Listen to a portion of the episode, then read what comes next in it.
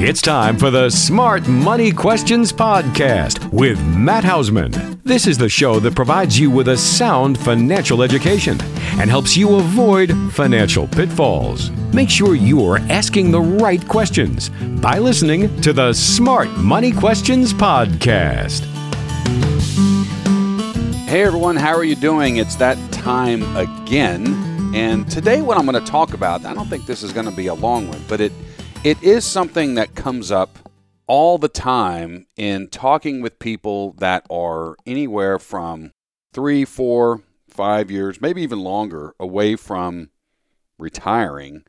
And they're starting to envision what their retirement or what they're wanting their retirement to look like. And in many cases, they're asking me, what have you seen your other clients do when they go through that transition from you know basically the the career or the full-time job. Maybe it gets dialed back to part-time. Maybe it's nothing there. But what does that transition look like? And so today i'm going to jump into what we have seen because of a, a question that i received last week. So before we do that let's make sure we deal with the disclaimer Please don't take any of the information or ideas or suggestions that I offer in today's show as direct advice for you. Please use it as information and education that you then can discuss with your advisor. Now, if you don't have an advisor or you would like for us to be your advisor, I'm more than happy to have that conversation with you. And it's real simple.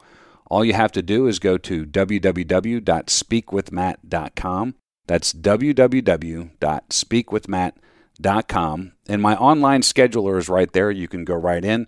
You can schedule a 15 or 30 minute phone conversation. And quite frankly, at the end of that first call, we're going to have a good idea does it make sense to have a second conversation? So, again, very low key.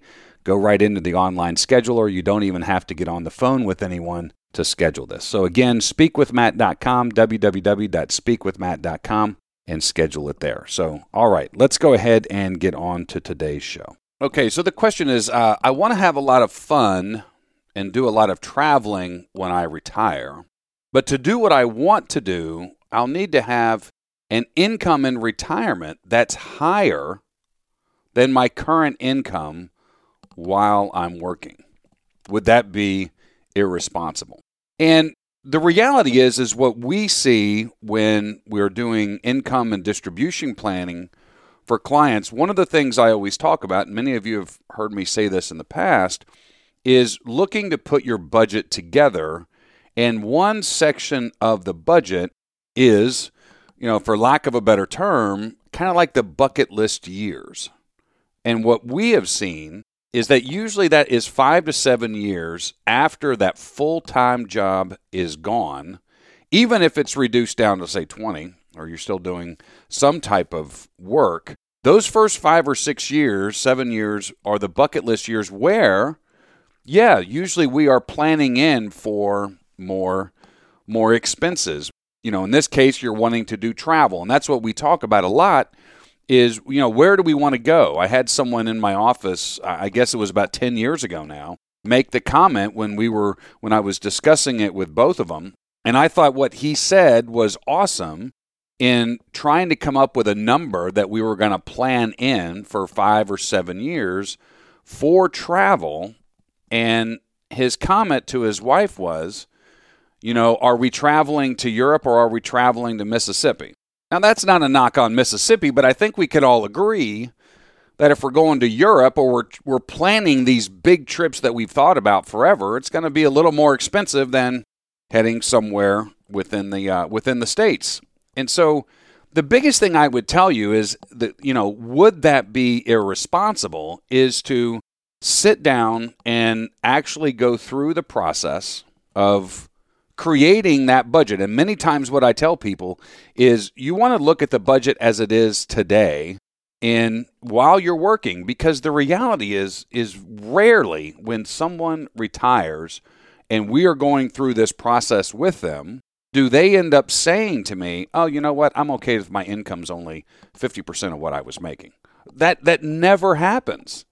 The reality is is that the the expenses are going to be there where they are now and then you're going to plan for that lifestyle for that bucket list years of increasing that. And then when you do a distribution plan and you can see we're going to have it let's say for 7 years I'm just going to make a number up okay $15,000 $20,000 during that time period you're going to be able to see if early in retirement if that is going to be a problem later and the only way that you're going to be able to do that is to look at your distribution income planning. And what are the things that we're looking at there? In addition to looking at the budget, now we have to look at there's no longer a paycheck. So where am I getting the money from? And that's where you look at Social Security planning. Are you going to be eligible for a pension? Uh, what investments, uh, investment accounts do you have, or what investments? Maybe there's other type of investments. Most of the time, what we encounter is real estate so where's that going to fit in? Where are your retirement accounts? And then when are you looking to retire? You know, are we retiring in two years or five years or eight years? So then we, let's say, I, I met with someone earlier today, and they are uh, 12 years out from what their ideal retirement uh, age is. And so one of the things we talked about is okay, now we can actually do some projections on we're still going to be contributing to our investment accounts. We're still going to be contributing to our uh, 401k or 403b, what have you. So then at that point in time, 12 years from now, when I'm going to say kick on Social Security and I'm going to start drawing down, and I know that I have that that time period, five to seven years, where I am going to be spending more. The distribution plan is going to show it to you. It's going to see is this doable the other thing I would tell you is our experience has been when people go through that phase of the bucket list years, is that the income need ends up decreasing after those years. They've already done everything that they want to do. And usually, as we get older, we are not going to be as active, which means it doesn't require as much distribution of our assets to meet that need. But this is a very, very, very common situation that I always discuss with people because of what we have seen. Those those first year and interestingly enough, it doesn't matter what age someone retires at. Early or late, it doesn't matter. Usually they've been able to get all of what they wanted to get done in that 5 to 7 year window. But the biggest thing I would tell you in looking at that is you're not going to be able to answer the question, is it irresponsible, unless you go through the process. And of course, you're going to need to be making some assumptions. And, you know, obviously, right now, the big buzzword is we're talking about inflation. You want to be factoring that in, especially with the person I met with today that is 12 years out. We're going to be planning for, for that. The other thing I would tell you is are you are you looking to relocate? The um, person I met with today, they are. They are looking to relocate at that 12 year mark, maybe even buying something where they want to be in the next five years. So then we guess what? We have to plan for is that an additional expense? We're planning for that. But I will tell you that that is that is part of the transition that we always see. It's not irresponsible in my opinion if you go through the process to see if it's doable. And that's where understanding your income sources, your investments, retirement accounts, when you're going to be triggering that stuff. Are you going to be working part time? If so, how long?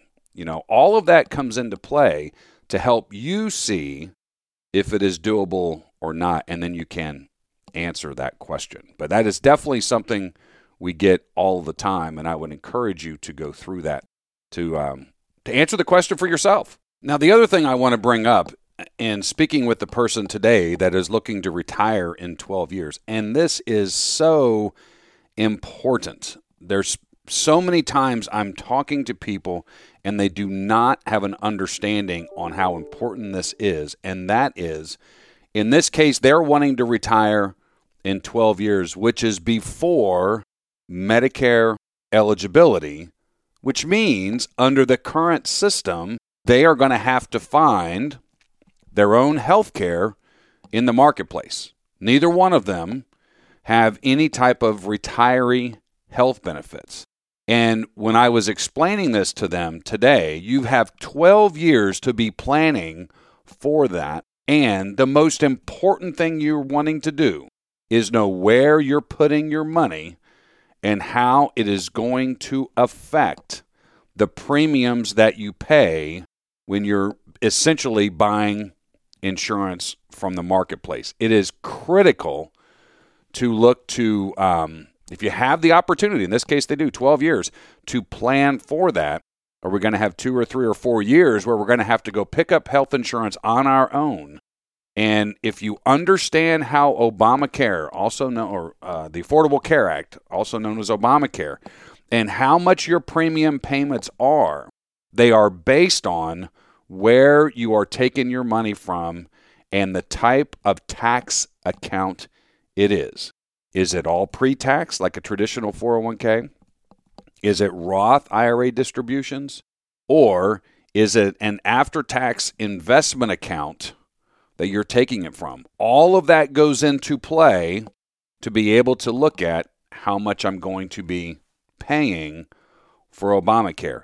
Most of the time, when I have met with people, and the vast majority of their assets are in pre tax investments like a traditional 401k, and they do not have health care or they don't have health insurance through their employer or through some type of a retiree position or package, it becomes cost prohibitive to buy it in the open market and I'm we're talking serious money over the age, or serious money even right now, at you know at my age. But at six, once you go over sixty, the cost dramatically goes up. And if you are not planning for that, many times we've seen it where you know the, the, the people just either they can't they can't fit it into their distribution plan, or they're just unwilling to pay for it. I can't tell you how critical it is. If you are wanting to retire before Medicare eligibility, that is the biggest thing that you want to make sure that you are planning for now for when that of course, you know, who knows what that's going to look like in you know, in the next in their in their situation 12 years from now. I think it's been around now for 8 or 9 years. Premiums haven't gone down. So, uh, really knowing and understanding that is critical to at least be able to have health insurance that is reasonably priced is going to be key to um, really, and like I was explaining to them, it's going to be one of the key factors in you being able to retire before Medicare eligibility, which, uh, as everyone knows, is the age of 65. So, listen, everyone, that's all I've got for today. I hope this has been valuable. If you have a question or scenario that you would like for us to address, you can simply email us at info at smartmoneyquestions.com. If you'd like to have a more personal conversation with me, feel free to go to my calendar, speakwithmatt.com. Again, www.speakwithmatt.com. All right, everybody, listen, take care. We'll talk soon.